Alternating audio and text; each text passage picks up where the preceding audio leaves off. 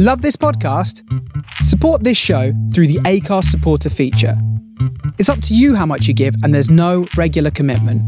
Just hit the link in the show description to support now.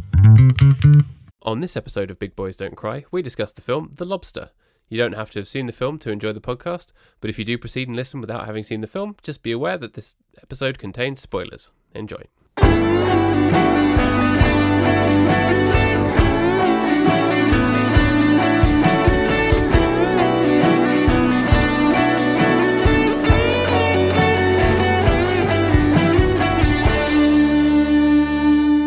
Hello. All right, you are once again extremely online. I am once again the most online person ever. How's that? How's that working out for you? Has it started to become like Tron yet? Your favorite film? It's it's more that it's starting to become like American Psycho in that I want to hit a lot of people with an axe. And you want to listen to a hell of a lot of Huey Lewis and the News. I mean that was a default anyway, so uh, not much has changed there. I- I've mentioned this before, but I share my birthday with Huey Lewis. It's pretty good. I share my birthday with the news. Yeah, the news, as in all mem- all members of his band, or like news channels. The concept of news. I share it with the theoretical concept of current events. Yeah, which didn't exist until around 1812. Yeah, exactly, exactly. It, it actually is my it, it's it's my exact birthday. So 1988 um, is when the news as a concept originated. Before then, um, people looked at seashells and they decided what they thought had happened based on what they read in the shells. Yeah, nobody really knew what was going on because everything was so slow. It's like you wouldn't find out what happened until a couple of days later. So it wasn't it wasn't new really. It was called the olds instead. Here's some Yes. here's some olds for you. It, the, on on on BBC, it's it's the olds at six o'clock today. we don't know. Something probably happened. Yeah, a couple of days ago, a man tried to fly, and he. Did I had a succeed. cheese sandwich for lunch today. That was back in the days when everyone talked like this, which was every year up until before 1988 when we were born. exactly. That that's exactly what happened. Mm. Good times, good times. But we are recording on a Wednesday afternoon, which is rare, but our circumstances have pulled together to bring both of us together on a weekday afternoon, which is great. That's my last week of Yeah. parental, parental leave, so I will be back at work next week. So expect the next episode of the podcast for me to just be furious. You'll be livid. Yeah, or to for me to literally be asleep because going back to work and then coming home to deal with the baby, I probably will not be sleeping at all. So we'll find we'll find out what that does to a human being. But um, people seem to manage it, right? Yeah, from from now on out, um, the podcast is just going to be me, and then me doing an incredibly accurate uh, person uh, impersonation of Paddy. That's what it's Yeah. going to be. Um, but but I have been I have been testamount to what happens when a human doesn't get enough sleep this week. Um, oh, because really? It is E3 week at the week of recording, so Uh, I have been working. Entertainment cubed to give it its yes, official yeah, title. uh, Encubetainment was its uh, was its original name. That's my um, favorite games console. So, so, so E3, the biggest uh, video game uh, expo slash trade show, and um, I have been working LA time, but also not been able to sleep for LA time, so still waking up at early in the morning. So it has generally been work until four thirty, go to sleep, wake up at six thirty, and then not be able to get back to sleep. But it means I've covered a lot for the website, which is nice. Yeah, that's good. What What's the latest news from Entertainment Cubed? I haven't So- I haven't been out of the loop, obviously, because I spend most of my time talking to a small baby who does sort of respond. He's responding now, which is very nice. Have But you started he- talking about Brexit yet? Oh, all, all the time. I'm like, if you if you don't like Brexit, go ah, and then he goes ah. So I think he's in he's in good shape. Definite Ramona territory. Yeah, Um, so, um, so Ramona big, Flowers from Scott Pilgrim. so course. big news. Big news from E3 is uh, there's a new Zelda coming. They showed a cinematic Oh, that told us absolutely nothing whatsoever, but obviously people are still excited because there's a little bit of something. A little bit of the Um, greatest video game series ever created. Uh, TOCA 2 touring cars, lad.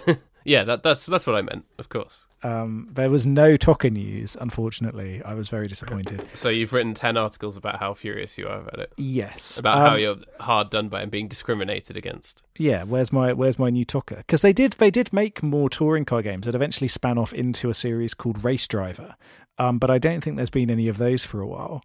Um, and so what what other news was there? There's going to be a new Watch Dogs game. Watch Dogs is a series of games which are about they're kind of like GTA but about hacking. So you you're a, Oh. you're like a, a a a sort of anonymous type person who goes around and sneaks into stuff I thought you meant the TV show with Anne Robinson where they talk about like PPI scams. uh, yes, exactly that. So, so you basically do open world gameplay, but you do lots of hacking and things like that, and and you can play it kind of in a non-violent way, which is cool, but also you can play it in a violent way, which is also cool. But I think they could do more with it. But the new one is set in a like very near future dystopian London after Brexit, um, which could be interesting.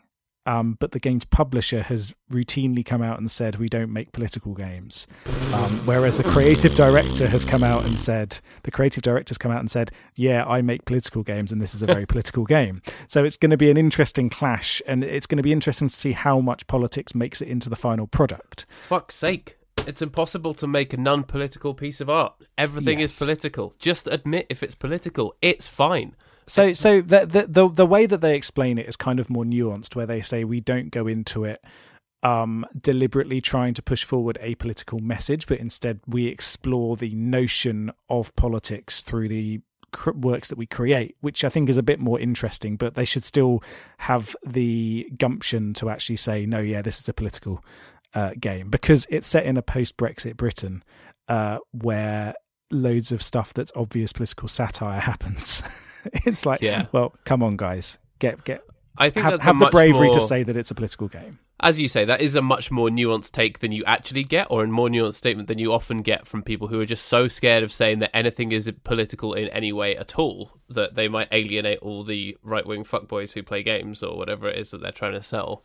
That, like, yeah, I, I quite like that, that they've made that statement, actually. That's good because, yeah, it's, imp- it's possible to make something that has political overtones or from which political messages can be drawn or interpreted or that you know you can discuss in relation to politics but without necessarily going into it going we're going to make this really overt political statement and to, to have them acknowledge that i think is a good thing Yeah, because also a lot of the time when games do go out of their way to try and give an overt political statement, nine times out of ten they fail and do it Yeah. really badly. So, but but the the what game What do you mean about from. Je- jeremy corbyn racer 2019 I, I said an overt political statement, not a bunch of wishy washy bollocks, Paddy.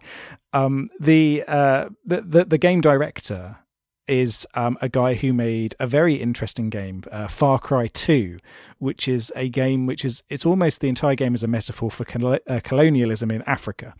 And so you're this um, sort of covert operative who goes in, and you have the you, the chance to sort of team up with various paramilitary groups in the area, all of which are trying to destabilize it. And basically, everything you do in the game makes everything a lot worse. So he's a guy who is used to sharing political messages and used to doing it in a way that actually works. So I do have high hopes for Watch Dogs. That's Hmm. good. that actually Um, sounds really good Yeah, so so it's a guy with with a track record of success. It looks interesting. It looks fun. You also have the ability to recruit people to your like resistance movement and play as anybody that you recruit. So you don't just have one set character. You can recruit people and then just jump into their lives, um, which is a really interesting mechanic. And I think it's going to be interesting to see if that actually works. Um, but the the most important news of the um, of, of of the expo so far, though, are you ready for this? Y- oh, I'm, i was born ready the the most important you're, you're going to be really pleased when you hear this um there's this twitch streamer called dr disrespect and uh actually that that's a great name and he has just been suspended from Twitch because he did his first ever live stream. So normally he just plays games and streams them, but this time he was down on the conference floor. He'd been given um, like a, uh, a a pass for for E3, and uh, so he was live streaming the entire thing. So this cameraman was following him around. Um, but he went into the public bathrooms and was streaming from inside the public bathrooms whilst people were using them. And so he's now been suspended from Twitch and he's had his press pass taken away from the event. um, because Yeah, I mean, there's an easy answer to how you avoid that, which is don't film people peeing, you idiot. Yeah, unsurprisingly, that not only breaks Twitch's terms and conditions, but also might be a break of uh, the law in California. So, um, didn't teach him Yeah. that in med school, did they? California, very strict bathroom laws. Yeah. Um, so Yeah, if anything, a, doc- a doctor should definitely be aware of what goes on in the bathroom. yeah, but they shouldn't be filming it. No. Um, but yeah, first so class of med school. Bathroom, Yeah, don't- bathroom etiquette. Don't take a camera into public toilets. Um, so so yeah, that was that was the the most exciting news. Uh, you know, there was some other stuff like you know Zelda, Final Fantasy. pff. Whatevs. What we, what we're here for is uh, online influencers getting their accounts banned for filming people as they go to the toilets. I think posting it influencing for should tens of be thousands banned. of streamers. You should just ban the idea of influencing as a whole. If you call yourself an influencer, you should have your account locked immediately. I th- I think the the vague concept of influencing should be banned. You should not be allowed to influence anyone. If you offer an opinion at all, uh, you should be banned outright. Yeah, because that's political. All that should exist is hype and silent playing of video games online. Yeah, hype is allowed, but influence is not. So you can be a hype man, but not an influencer. Exactly. Two- very, very important distinction. It is a very very different thing. Yeah, I'll be a hype man. I think we should hire a hype man for this podcast. A I guy think so who just well. like wears a backwards baseball cap and then comes on at the end to rap about how great we are. We could get the guy who does all of the shouting for Pendulum at their live shows. Yes, I love that guy. because he's a, he's amazing. He is great. Every band needs a shouty bloke. They do, they do. Yeah, Uh, on the, somewhere on the spectrum of on the one hand the shouty bloke from the automatic, and the other side the shouty bloke from Pendulum. Somewhere in between. Yeah, exactly. Um, speaking of hype, The Lobster did Hmm. not live up to the hype for me. Was it hyped? It was hyped, I'd say. I'd say people were like, "This is an amazing movie. This is a groundbreaking movie. This is one of the best films ever." There was a You're lot of hype. I, I do remember it. hearing a, f- a bit about it at the time. I wouldn't say I, I heard hype, but I did still go into it with very high expectations. Less because of the hype, but more because of the favourite, um, which we discussed on this podcast and we rated very, very highly, and which I thought was a really great film. And The Lobster is also directed by Yorgos Lanthimos, who also co-wrote it as well. So to have seen a film where he got so much right and made this really incredible and very, very different and interesting film that rightly won loads of Oscars, um, I was really keen to see this critically rated work that he'd done before.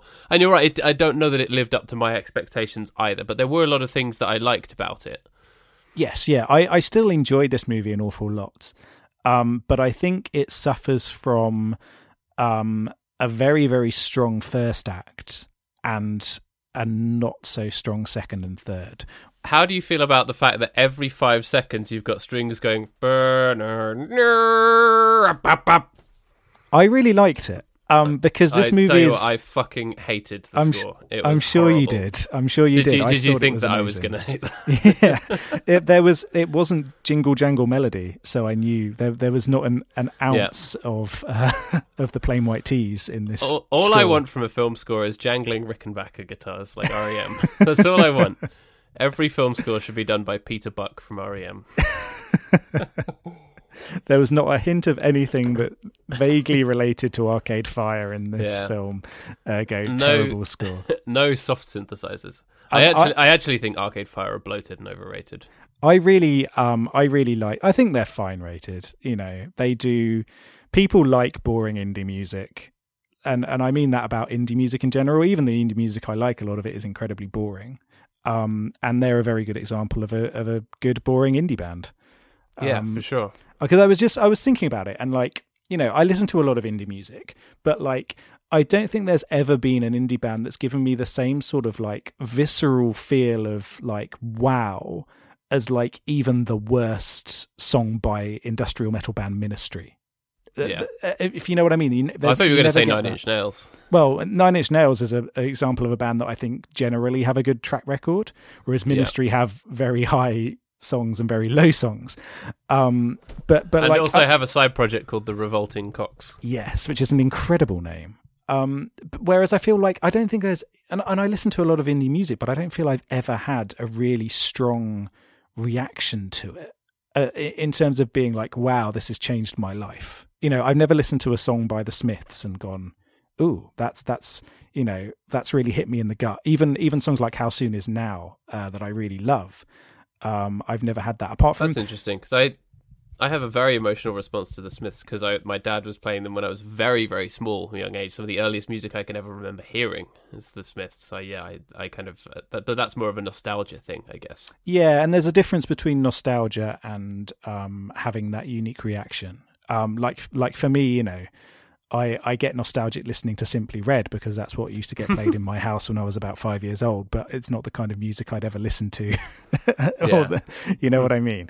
Um, Whereas, whereas, yeah, like the only band I can think of, it's in terms of like a classic band that can be thought of in the indie sphere, is The Cure, I guess, that really caused that I I do have that sort of um, strong reaction to where like, oh wow, that's amazing. Like you listen to dis- anything off the album Disintegration, for instance, um, and and you get that punch, um, and in part that's down to the bombastic nature of it, I suppose. Whereas a lot of the time, indie music's more introspective and subtle and subtlety doesn't hit you in the same way, even if it's very well crafted.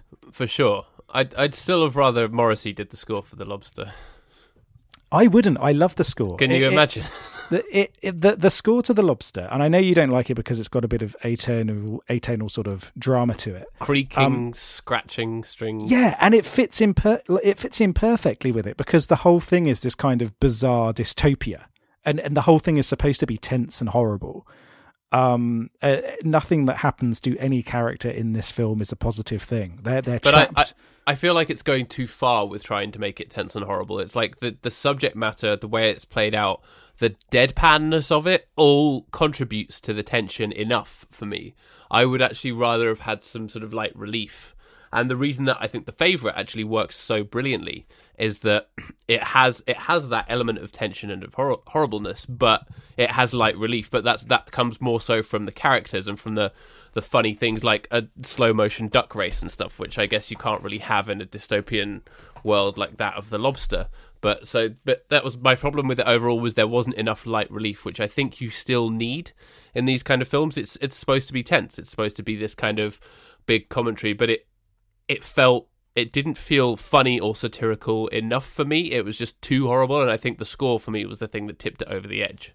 See, I think if it had a softer score, then the more ridiculous elements of it would have fallen apart. I think the fact that it had to be wrapped in that sort of horrible element because otherwise if you started having a softer score if you had morrissey doing the score to this movie for instance la, la, la um, not only would oh, it suddenly lobster. become incredibly racist, but also yeah. um, it would um, it would lose it, and, and, you'd lose that fake tension because this movie is based around fake tension more than anything else. The whole concept is ridiculous, but if you if you have that very um, natural reaction to that creeping score, it keeps you tense and it keeps you locked in to the fact that people are somehow getting turned into parrots. You know what yeah. I mean? I, am not saying that it had that, to be soft. I'm just saying that it was a little bit too much. That that theme that just kept coming back every five seconds, and like it was always just like really creaking strings. They're just I don't know. I don't know exactly how different I wanted it to be. I just wanted it to be a little bit less, if that makes sense. I'm still okay with the score being there to provide tension, but it could have just been a little bit less in your face because it uh, it, it, it distracts from the the nature of the film itself, which is doing so much. The dialogue I, I, is doing so much. The the deadpanness of the sort of automaton voices of all of the characters out there, all speaking in this monotone. That's doing a lot of work, even though it's kind of trying to be boring. If that makes sense. Yeah, I, well, that's that's I think the reason why it needs that tense score because a lot of it is very deadpan and is very boring. Um, and and by doing so, it then intensifies the dark comedic element of it, which otherwise like would be lost. Um, the the and and I think this movie works incredibly well as a dark comedy. Um, you know, it's very rare that a movie makes you laugh when you see someone who's just murdered a dog and has blood all over their leg and they're explaining in grim detail about what happened but this movie manages to pull it off where it's this scene that's so absurd and so tense and so horrible but it's done in such a deadpan fashion that it then comes back around to being darkly comic Yeah, I but for me it did that most of the time, but not all of the time.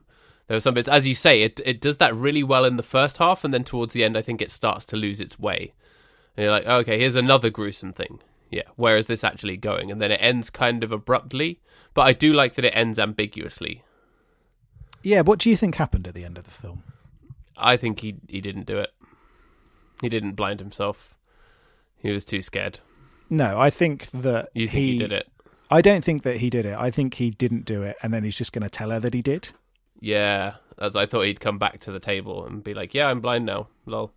Because the whole, um, because all the way through the movie, it, there's these points made about people lying in relationships, and like every single relationship that we see, um, you see that there is this foundation of not entire truth because no one has entire truth with anybody else. There's always something. Um, you know, if if everybody existed on a level where they told the truth constantly, um, then nobody would be in a job, no one would be in a relationship, you know, or or they'd be in a relationship, but, but you know, you you you do tell little white lies and things like that. And sometimes you have to tell lies because Exactly. of society's constraints placed upon you in things like yeah, relationships and work and jobs and everything. Exactly, exactly, and and and, and that's what kind of propels this film along. And so the fact that it keeps coming back to that point, whether it's um, Ben Whishaw's character uh, faking nosebleeds or the two uh, two managers of the hotel, one of them admitting that they, you know, trying to force the other one to be the one who gets killed, Yeah. um, which is a very again a very darkly comic scene, and it does make you laugh, but at the same time it keeps you on the edge of your seat. Um, all the time it comes back to that thing. So I think the the kind of for me at least, I thought, yeah, he didn't do it, but he's going to say he did because they love one another, but he can't face blinding himself over it. Yeah. And yeah, the the idea that they have to share this kind of character trait is like, is anyone actually going to check up on that once they're outside of the hotel? Perhaps not. Who knows? And I mean, uh, another thing that this film does quite well is it doesn't go into the specific details of how it works. You kind of get enough detail through what they show you to understand what's going on. Yeah, because it's not about the detail. No, exactly. It's all about like turning people into camels and stuff. You, th- you think there's camels happening in the transformation room? Yeah, well, you see a camel at one point, don't you, in the background? You've got a camel. You've got a um, you've got a pony. You got dogs. Oh yeah, that the bit Rabbits. she's just like stroking the pony, Yes, um, and the dog so- the dog is his brother. Yeah, and and it, it's an in, it's a really interesting conceit. Um, that almost it feels very um similar to. It feels like a dystopian movie. It's framed as a dystopian film, um, and it, but it also more than sort of 1984 that you'd think of as like the primary sort of focus of of something like this. It feels a lot more like Brave New World, in that it showcases two different worlds, neither of which actually provide everything that the the the main character wants. Even though they're both trying very very hard to do that with rules and obligations. Precisely, precisely, and and that's what Brave New World does incredibly well. Where you've got one side of of pure technology uh, and oppression via technology, and then you've got the other side of freedom, but it comes at a price and it comes with its own very strict set of rules. Um, whereas here you've got you must find love or we turn you into an animal versus you must never love or we will do horrible things Yeah. to you. But I don't think at any point they ever refer to it as love, do they? Apart no, from it's when compan it's companion, isn't it, or partnership? Yeah, which is a very very significant point because they're they're not pushing this kind of huge myth of love. They're pushing the uh, society is pushing something that's actually eminently more practical, more boring, and more functional. Which is, you know, I, th- I think, an interesting commentary on the way that, yeah, you people often people have love and fall in love, but it doesn't always necessarily work because there are all of these practical considerations. Yes, exactly. Um, and so, yeah, it is a very, it's a world that's very functional, and it's a world that feels very structured. And I think that's part of the reason why it kind of the film drops a little bit in the second and third acts because the first act is incredibly strong. You've got that structure of this is the hotel. At the hotel, you must find a companion. If you don't find a companion, you get turned into an animal. But then, as soon as they leave that sort of place, it Here's then Ben becomes Whishaw. His mum turned into a wolf. yeah. Um, as soon as they leave that place, it then becomes something a little bit more free flowing, and I don't think the free flowing nature works that well. Mm. Yeah, it's almost like it's trying to do too much. Yeah, it's it, it the, the, it's a film that's based all around structures. Um, and as soon as that that sort of conceit is lost, and they start delving into something where there's more freedom, um, it kind of loses its way a bit and it becomes a bit aimless. Yeah, a bit like, like your main character, obviously. Yeah, yeah, which is I think definitely intentional, yeah, it just comes across as a bit like, oh well, come on, where where is this going? And it's almost two hours long, so it's a little bit on the long side. It is, and unlike the favorite, it actually feels quite long. This movie, whereas the favorite sort of you never feel as though you um as feel as though it's got too much pace to it. This one, it it feels a bit lengthy, doesn't it? Yeah, it it, it does, but the thing I think is most interesting about it is, as you say, it's a, it's a dystopian story, and if you the concept I think is the best and the strongest thing about it. It's such a brilliant concept, um, and it's a good story as well. And if you were to take even just the, either the concept on its own, or the concept, or the bare bones of the story, so he has to do this in the hotel and escape this, and there's lots of different very kind of action points. If you and there's a lot of kind of running away from people and things, and a lot of conflict. If you were to take all of that and make that you could make that into almost like a sort of one of these teen dystopian films they have now, like The Hunger Games or The Maze Runner or something. Something that a film that would be literally the complete opposite of this, but that would have the exact same story. And if you describe the bare bones of the story, then you realize that it could fit that kind of really, really commercial film. But it goes, it's com- it's the complete opposite of that, and that I think is its most interesting thing and its strength. But it also does make you wonder how different it could have been. Yeah, Michael Bay's The Lobster. Michael it's Bay's very, The Lobster. I, I would very different watch film. that. And and you've got those kind of movies, lobster. don't you? Like there's there's another dystopian um, romance movie called I think it's called Code Forty Six. Oh yeah. Um, which is Tim Robbins, and uh, it's in a world where people aren't supposed to love, but they fall in love. Um, so almost the inverse of this. Um, or, like or, you Tim know, Robbins. You've got um, I, I, like Tim Robbins as well. He's he's a good one. Jacob's Ladder, great film. Um, or or you've got films like Maze Runner, as you mentioned, Hunger Games. Um, yeah. Or or you've got films like Battle Royale as well. It's you know That's similar kind film. of concepts uh, executed much better. Um, but also, you know, did you got... see all of the Hunger Games films? No, because they split the last one into two parts, and I was like, I'm not wasting four hours of my life on this. Right decision, right decision. First one, very good. Second one, pretty good. Last two, look. Third one, uh, last one, utter dog shit. It's, I think the problem so is poor. That, that it did the movies did the world building incredibly well, but then because they had to um, be a, a PG movie, they then cut down on the violence that was very necessary to hammer home its point um, if you made a PG version of Battle Royale, it would not work um, because part of what's supposed to shock you about that scenario is the violence being perpetrated against each other by children. Mm. And if you take away that shock value, then it's never going to be as going to be as impactful as it should be. Yeah, that's true. Um, and the, but I did the violence the in the lobster. Yeah, yeah, that's true. Um, but the, the, the violence in the lobster is also interesting because it comes at various points which do work for the pacing. I think you know, so the dead dog and the them shooting the loners and all that, or at least tranquilizing them and all that stuff. And yeah, the after um, Rachel Weisz has been blinded, she then goes and thinks she's killing the ringleader, but she's killing the maid who is the mole in the hotel. And there are moments of violence spread out throughout it that do work to provide that kind of really jarring sort of oh yeah this is a this is a brutal world. But the, so they they work to sort of bring you back down to earth from the the satirical black comedy elements of it don't they? Yeah they do. Um it's it's an interesting way to do it. Um and they're very brief. They're very matter of fact as well which i like. Um they're all shot in the same sort of artistic slow style. There's no sudden uh, 24 cut scene of Colin Farrell jumping over a fence or anything like that. um, it's it's yeah, it's very direct, and I appreciate that. Um, it, it, really works very well to to occasionally just hammer home. Oh wait, this is a horrible, horrible situation. Yeah, uh, the the dialogue is also extremely direct as well, and that works as well.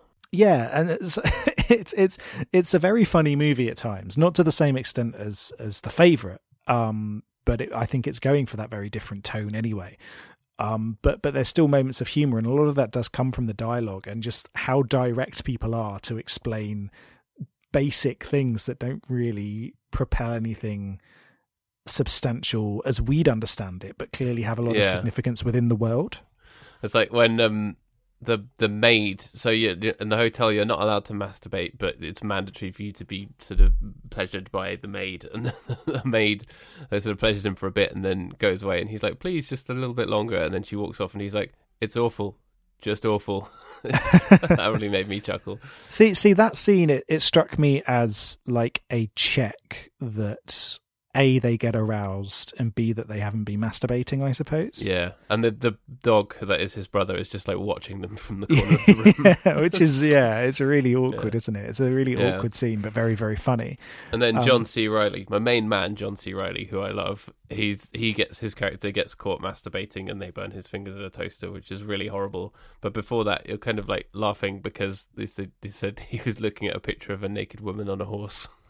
And and again, that's that brilliant clash of the comedy suddenly being replaced by the horror of the situation, where the the whole scene's comedic from the moment they put down the toaster on the on the table, and you know what's going to happen, and you're laughing along and you're chuckling away with what he's saying and the and the absurdity of the situation. But then it does it sticks on them holding his hand inside a toaster as it's turned on, um, and it's incredibly uncomfortable to watch, and it's quite distressing and and again it just shows how well they handle that tonal shift Yeah, for sure.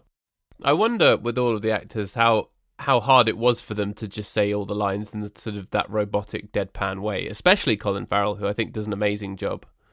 yeah that's the thing is it's a it's a ridiculously good cast this film um everyone in it is amazing and um i think it must have been very difficult to to keep a straight face for all of this because a lot of what they're saying is completely ridiculous Yeah.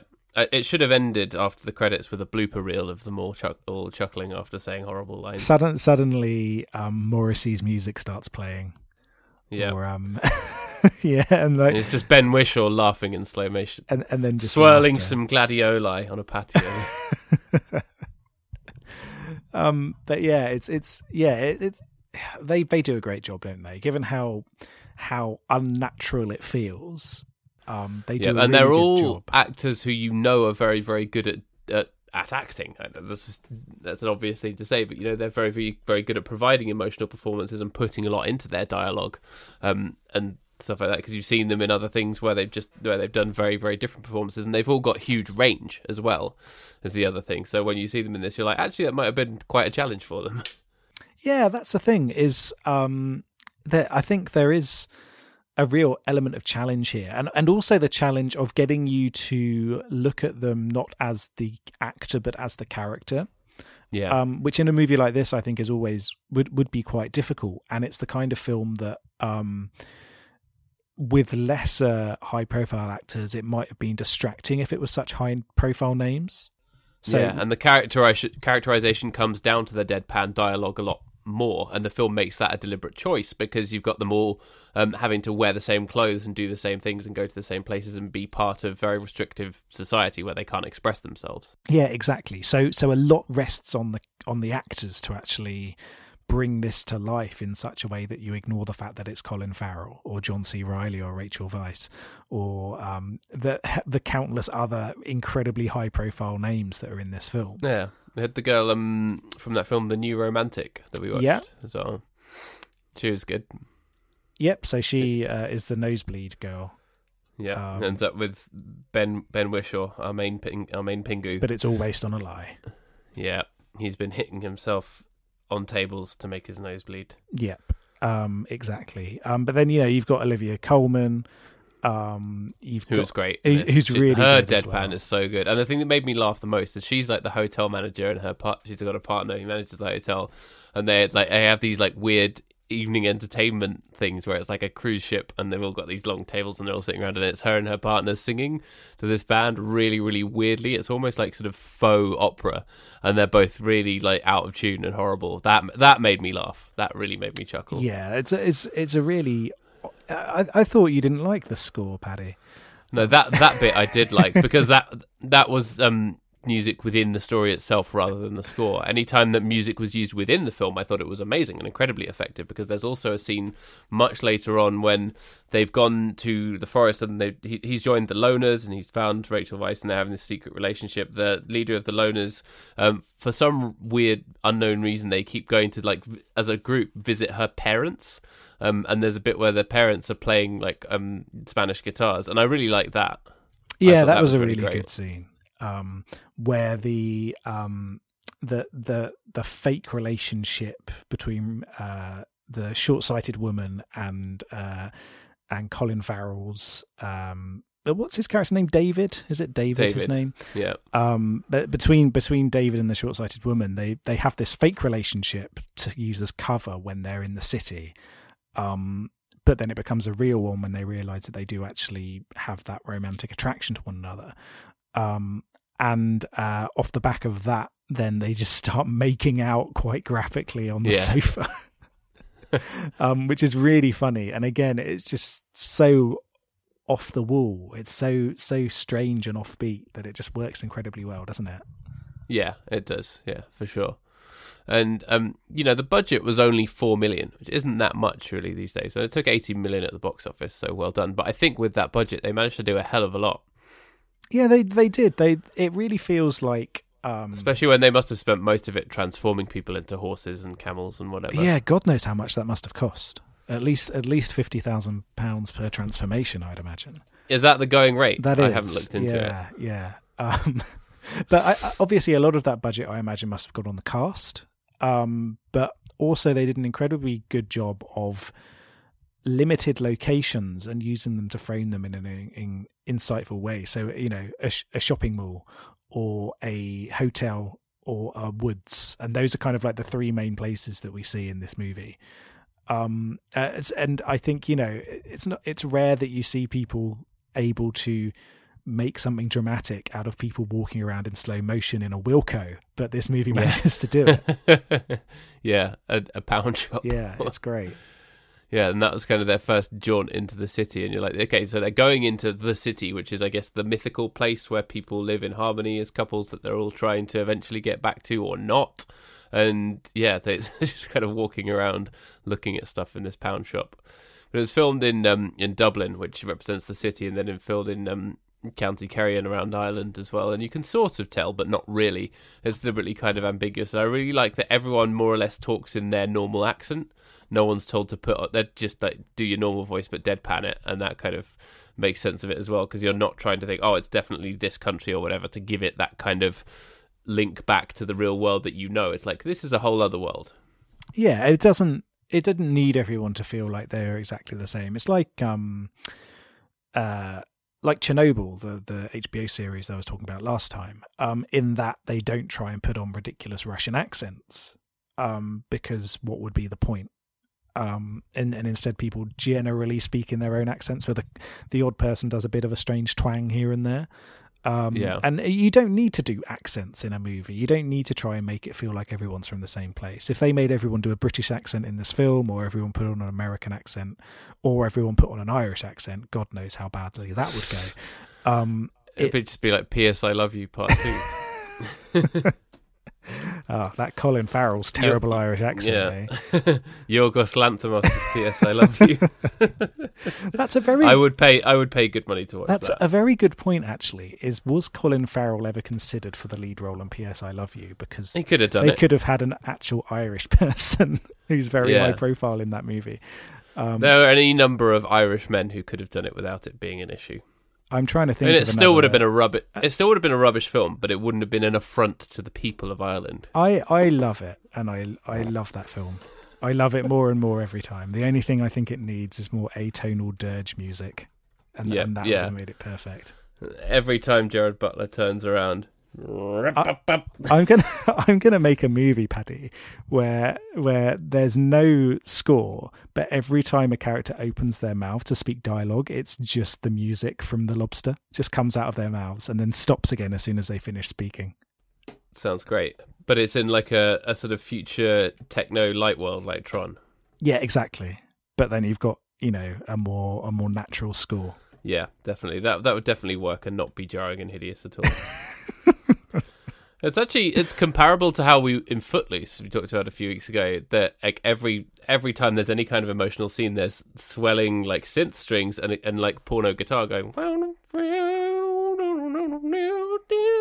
it's a bit like that thematically isn't it but I prefer that I I I'm I think maybe we should remake Footloose but put the score of the lobster in.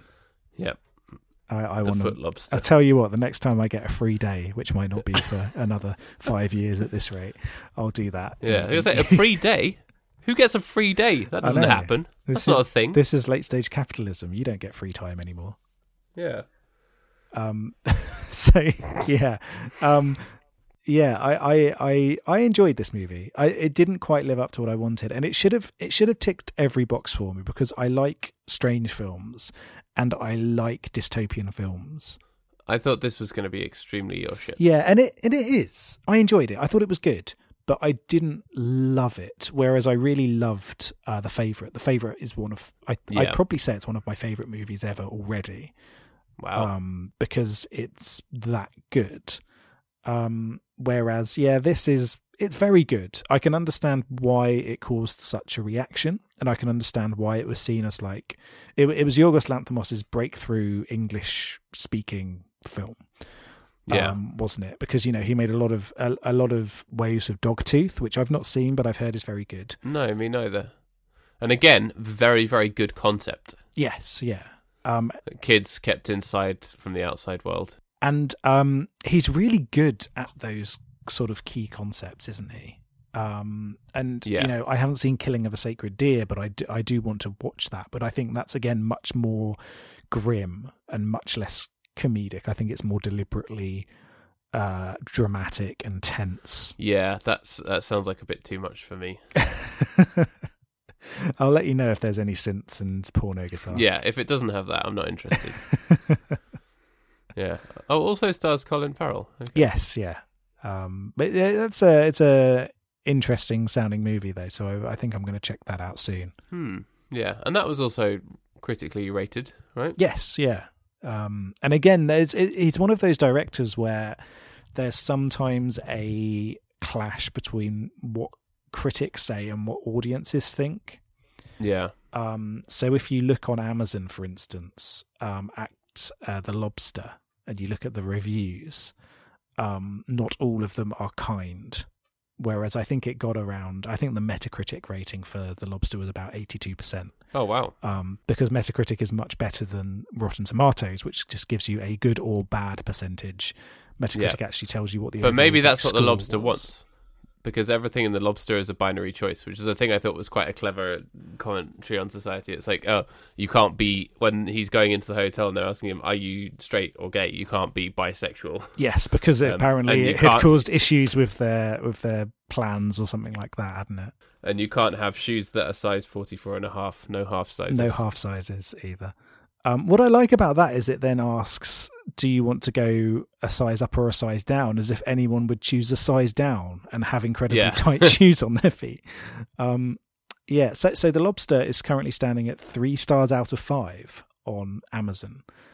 Okay. Um, let's have a also, look. very, very reliable reviews. I, I I always trust the reviews on Amazon. Let's have a look. So the majority, well, not the majority. I definitely the trust highest, the opinion of someone who thinks reviewing something on Amazon is a good use of my time. the the highest uh, out of all of the stars, thirty nine percent were one star reviews of the lobster. and I bet they're all. I thought I thought this was film about lobsters. No lobsters, lol. or I I put this on for my child and it it terrorized them. Um, it's like a bad dream that repeats itself. Uh, Is bizarre. that is that genuine one? Yep, uh, bizarre, weird, and cringeworthy. Watched 20 minutes out of curiosity, but not sure why. Um, if I could give this zero stars, I would. Um, laborious. That's quite a long word for an Amazon review. Yeah. Is Um, it spelled correctly? uh, it was as well. Um, it's in my top three worst films of all time with Atonement and Confetti. not a really single, specific. not a single character to care about, which is quite a feat. Have we talked about confetti? No, That's that is an interesting film. very flawed. But yeah, have you seen it? I haven't seen it. No. Oh, okay. We should talk about that at some point. Ah, okay. Um, yeah, and and also about atonement, which is dreary as hell. Just so drab. I, I love those kind of films, Paddy. Yeah, I know you do. it, it doesn't have creaking strings though. Uh, see, that's the problem. Is it needs creep, creaking strings. Yeah, that would have helped to relieve the tension. Oh, I've got someone who agrees with you though here. Someone here says, very strange story, unbearable, and awful music too. So, and do you go under the name F Fort on Amazon? Yeah, it stands for you? fuck fort. See to but they wouldn't. They, Amazon wouldn't let me type that. see to me that sounds like it should all be one word though. Whereas this is Well, F it- it's supposed to be. Yeah. Yeah. Oh, there's, there's a, a rogue space. Oh, then that's not me in that case. That's an imposter. I need to go and sue them when we when we're done recording. Oh dear, oh dear. So so yeah, uh, uh, people kind of didn't like this. Well, some people didn't, but the favorite also gets three stars out of five on Amazon. And again, it's one of those things where people who enjoy watching movies. Uh, like passionately watching movies often really love his films, whereas people who just vaguely watch them, who turn up every so often to watch something, um, they generally intensely dislike his films. Yeah, because they're a bit off the wall and a bit different, and as you say, tonally very very tense. Rather than having the sort of the obvious points of tension rising and falling that you get with most films and most narratives, this is tense the whole way through, and still has all that rise and fall, but it's it's tense the whole way through. As is the favorite. It's just it's the tone of it that puts people off, isn't it? Yeah, it's it, it's so offbeat, and it they it breaks a lot of what people expect from a movie. Um, it- you you watch this, and then you watch Avengers Endgame. Um, uh, it's a very different kind of film, and I don't mean that as knocking you know big budget movies because they I, I think they're both equally valid in terms of supplying course. supplying something that that audiences want. We're Um, not being snobs. no, but uh, as someone who counts RoboCop as probably his favorite movie, I don't think I can ever be a snob. Um, but it, it, there's something, it's something very, very different, and you can see why You could be a robo snob. a Robo Snob uh, recreated after being murdered by fans of Marvel movies, um, to then provide precision robotic criticism of films. Um, yeah, it, it, you can see why people wouldn't like this. Um, but I, I do. I, I just wish it was a little bit more cohesive. Yeah, I would say I liked it overall, and I, I think it's really, really good, and there's so much to like about it, and I'm glad that it exists because it's a boundary pusher, isn't it? It's a, it's an interesting film. It's very, very different to, as you say, a lot of the the schlubby nonsense that's out there. It's it, and uh, you know all of the mainstream cinema. It's just slightly to the left of the mainstream, but still has in enough. It's enough enough sort of competent mainstream filmmaking in there. Enough, as you say, rise and fall and narrative and story and commentary on society and all of that stuff that works really well. It's yeah, as you say, it's just it it veers a little bit too too into the sort of overdone tension for me. But overall, I really like it, and I'm glad it exists, and I'm glad that I saw it. I don't know that I would watch it again. Yeah, I'm. I might watch it again. And we'll see. Um, but I, I, I appreciate that it's here, and I do think you know, without the success of the Lobster, would we necessarily have had the favourite? Um, no, we and wouldn't. I, and have, I think, that the fact that this was such a success, I think it's you know, it's it is it does deserve it because you can it it does something different, doesn't it? And Yes, you've absolutely. got to appreciate a film that does something different. and it is it's very ambitious with a small budget, which is something that's always to be lauded. Oh yeah, for sure, for sure. It, it's ambitious conceptually as well. It's it's ambitious in what it demands of its actors, and it, it's ambitious in what it demands from the audience as well, and asking you to consider a lot of very very different things and different concepts and ideas of you know how we interpret our world and how we interpret and deal with you know love and relationships, relationships more so than love conceptually, I guess. Yeah, um, you know the the big question, like if you would have to be turned into an animal, what animal would you choose? Um, which animal would you question. choose? By the way, I've got to know. Oh, jeez. I know. I don't want to say a dog because in the film she's like, "Oh, everyone chooses a dog because that people aren't creative, and that's why all that's why animals are becoming extinct because people aren't people don't turn into them after after becoming single," which also made me chuckle. But um, it'd be cool to be something that can fly, wouldn't it? I'd really, I'd really love to be able to fly.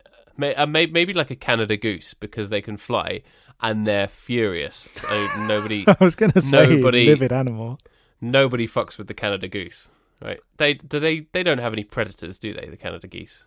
Uh, well, I suppose in the world of the favourite, if there's lots of Canada geese around at the same time that people are becoming tigers, they probably would Mm. have some kind of uh, some some kind of predator in this world. But in general, I think people know to steer clear of a Canada goose. Yeah, no, I'm I'm I'm assuming it's in our world. Um, but Yeah. yes, you're right. Within the world of the lobster, I don't know. Well, I, yeah, I I choose a Canada goose because furious, no predators, nobody fucks with them, and they're Canadian, and they basically take whatever they the hell they want. So, yeah, That's a good choice. The, the, the one thing that you've forgotten about is the smell factor because geese stink. Yeah. so you would be do. you would be stuck in a very stinky environment for the rest of your life. But are geese aware of their own smell? I don't think they are. But are. I think you would be if you got turned into one, wouldn't you? Oh, so do I still have my all my human brain inside a Canada goose? Well, That's they- yeah. That wasn't really explained in the film. Uh, they, they certainly carry over certain elements, don't they, when you transform? Because I remember them Right. saying about um, if you turned into a parrot, you'd still have the lisp, for instance. oh yeah, so yeah. certain elements are carried over, so you might still, you know, have some kind of the same element of consciousness. Hmm. Yeah. I'd still have the ability to honk. But no, I'd, I'd still go senses for of it. the word. Exactly, yeah. But because um, you know, nobody says boo to a goose, and yeah, I don't know about you, but as a human, people are always saying boo to me all the bloody time. You're just walk walking down outside the my front door, boo. Boo. Yeah. Um, see, Yeah, for not, me, not even boo, boo. I get booed all the time. I was saying boo Boo. earns. um, you never say boo earns to a goose. um, so for me, the boring choice would be a house cat. If I if I was turned Mm. into an animal and I had family around me that would take care of me, house cat is perfect because no one fucks with a cat. If if if a cat wants to be left alone, you leave it alone, and then it comes and gets food, and when it wants attention, you give it attention. Yeah. um, which is a pretty nice lifestyle. Every so often, when I'm with my cat, I sometimes whisper to her, "You don't know how good you've got it. I wish I was in your, I wish I was in your little kitten shoes." Um, but Uh, I kind of feel the same about dogs as well. Like the domesticated dog just has has an awesome life. it does. Although they demand, they they sort of get much more thrown at them. Uh, a lot more weight is put on the shoulders of a dog, Yeah. particularly Bernese mountain dogs, which do you know drag Uh, little work- carts and stuff. Yeah. Uh, in terms of a more interesting one, again, I think the bird route is the one to go down. Hmm. Um, An albatross, I think, would be pretty awesome. Epic. Being an albatross would be pretty great. Um, so I'd probably go down that route, or something like a tiger, and just get my revenge on the humans who turned me. Yeah, that's true. Because yeah, you're turned into the animal, and then you're in the transformation room, right? Yeah. What do they do if you're a tiger? Yeah, what do they do if you suddenly get turned into, into an incredibly livid bull elephant, for instance? Are they ready for it? Are they ready for me as an Yeah. elephant? Or That's a whale? question.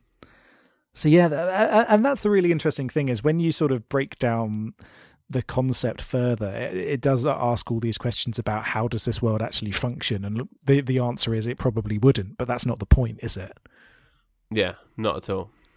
And you got to love it. You got to love it when a film a film manages to make you ignore all of those nitpicking points that the internet seems to love so much. Yeah. Or- Or people just uh, I didn't have yeah there weren't any lobsters in it. Oh, I Oh, wanted but- lobsters. Batman wouldn't have been able to escape the blast there. He wouldn't have been alive at the end of the film. Oh. They thought um, they thought the lobster was a superhero. I'd watch a superhero called the Lobster. It sounds like a villain oh, out of the Tick, doesn't it? Yeah, it totally does. Yeah, he's got big claws. It's like Doctor Zoidberg. Hold on, I'm going to see if there is a, a character called the Lobster. Yeah, or Lobster Man. Oh, the Lobster. It's come up on the Hellboy wiki. Oh, okay. So, do we have a vigilante who worked in secret in New York City during the 1930s? Unfortunately, he's not dressed as a lobster. He just looks like a vigilante. Oh, okay. Um, oh, Lobster Johnson is his name, but he goes under the name the Lobster, and he has a little lobster claw. the lobsters have a Johnson. Wait, isn't think- that our next prime minister, Lobster Johnson? That's what happens when he goes on holiday. he's a buffoon with claws. so it sounds as though the lobster is a character from um from from the Hellboy universe, which I'm okay with. Hellboy gets a pass. Hellboy's cool. Yeah, for sure. Okay, that's good. Um, it gave us such great characters as Abe Sapien, which I still think is one of the best character names ever. Love a bit of Abe Sapien. He's the he's the fish guy. Um, The- yeah, from- the, from the fish man from The Shape of Water. Well, the, the character looks very, very similar. I, I don't know if you're familiar with Hellboy at all, or whether it's it it, it gets Not too close really. to to traditional comic books for you. Yeah, it, it Um, does. But I think I read one or two and I liked it. And I saw one of the Hellboy films a long time ago and I thought it was good. Yeah, so so Abe Sapien is a fishman who's one of the other agents in I can't remember the name of the bureau that Hellboy's a part of. The Hell Bureau. The Hell Bureau. Um but yeah, he's a fishman and the fishman does look very, very similar to the guy from The Shape of Water. Right. Um, so maybe maybe it's a, an Abe Sapien origin movie. yeah, which it is. It's great. Um, so, so have you got anything else to share about? Uh, No, I- I Old- thi- I think I've- I think I have said as much as I want to say. Yeah, it's very, very good overall. Um, slightly loses its way in the middle, tonally a little bit disconcerting, um, but overall good and interesting. Well worth your time. Yeah, uh, same here. Um, it it does get a, get a little bit aimless, I think, but the end is good. I like the end, and um, I think the first sort of half of the film is so good that it kind of makes up for the rest of it. Um, Right. and even in its weaker moments, it's still it's still decent and still worth a watch. Yeah, I agree. Have you got any trivia? So, trivia for you: Colin Farrell gained forty pounds Wow. uh, for this movie. I think Was he that looks strictly good. necessary? He doesn't even look. Yeah. Well, Gen- General Colin Farrell, he's a bit of a bit of a buffman, isn't he? yeah. Um, he's he's used to playing the, the buff guys, the handsome guys. Um, but I, I I think it suits him. I think you know, as Colin Farrell gets older, he can afford to put on a little bit of weight and still look good. Yeah. Um, the the song that they're dancing to in the woods is uh, where the wild roses grow, um, which is the Nick Cave and the Bad Sea song with Yeah, I- Kylie Minogue. I didn't mind that. I thought that was cool. And then, of course, you've got the fact that there's only three named characters in this entire movie, and everyone else just goes by their defining Yeah. characteristic. Biscuit Woman. I Biscuit was- Woman. That was great. Um, yep. Uh, so it's David, Robert, which is John C. Reilly's character, and then uh, John. Uh, and they're the only people who actually have names, and nobody else has names in it at all. Yeah, which is fine. It, and you go again. It makes you think about how society boils people down to characteristics rather than names. So there are myths that you have to share things. You, you, yeah, you and your partner have to share everything, or that you you are this, you are your job, you are your clothes, you are your weight, you are whatever, rather than being your name. Yes, precisely. Um, so it works very well. Yeah, it's a and good. uh, and and final final trivia: Jason Clarke was originally going to be the lead role. Um, who is the man from Zero Dark Thirty? oh yeah, um, from Pet Sematary. Um, that fella, he was gonna he was gonna be the lead, but had to drop out. oh, interesting. But you know, he's a good one. Yeah, I think he would have done a good job as well. But I think Colin Farrell's got that real. He's got a really good comedic skill set to him. Colin Farrell, shown by like um, Mm, definitely. Seven Psychopaths and In Bruges as well. He's got a much more. He's got a real quality for comedy. So um, I, I think he was pretty much the perfect choice here. Yeah, he's great. Um, yeah, so that's it for trivia. Great. How how shall we rate this? Ah, how many? How many rabbits did you hunt, or how many loners did you shoot in the woods? How many yeah, loners I, did you I shoot was in the thinking woods? along those lines. Yeah.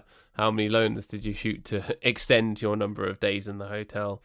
I shot thirteen loners. Ah, yes. So I I managed to get myself an extra two weeks in the hotel by shooting fourteen. Cool, cool. Yeah, I was just short of that. I missed one. He scampered away from me. Ah, oh dear. He was looking for truffles without a pig. Without a pig, obviously. Good times, good times. All right, um, my choice next, and I realised the other day that we we were sort of talking about the the Disney live action remakes and whatever, um, and mentioned about how the Cinderella film, which I thought was boring, but which you liked and whatever, and it made me think of a different take on the Cinderella story, um, with someone we hadn't talked about bef- for a while, but who we like, which is Drew Barrymore. So we're going to be watching Ever After, from Ah, okay. 1998. I have not seen it. Um, have you seen it? I've not seen it, but I've heard of it. Cool, cool. Well, it's from 1998, which is good because only 90s kids will remember this. exactly, exactly. One for the 90s kids. Excellent. Cool. Um, Cool. I, I'm intrigued to see this. Yeah, cool. Well, we won't have gotten to any any correspondence or anything if you if you tweeted us about anything whatever because we're recording quite far ahead. But um, if you have anything you want to share, get on us on the Twitter, Big Boys Don't Pod, emails, Big Boys Don't Cry Podcast at gmail.com. Love to hear from you, and please do remember to rate, comment, subscribe, all that stuff, and tell your friends about our podcast if you like it. Yes, and and do remember, you know what uh, what's your defining characteristic? What's your animal? Yes, which animal would you become if you were forced to turn into an animal? Yes, let us know. Yeah, let us know in the comments. Hello, are you there? Oh, you've disappeared. oh no, there you are. Am I here again now? I, it's, you're it here again suddenly went very very silent on my end. It went Tron on my end. it went Tron. yeah. Oh well, we were we were done anyway. So bye. Bye.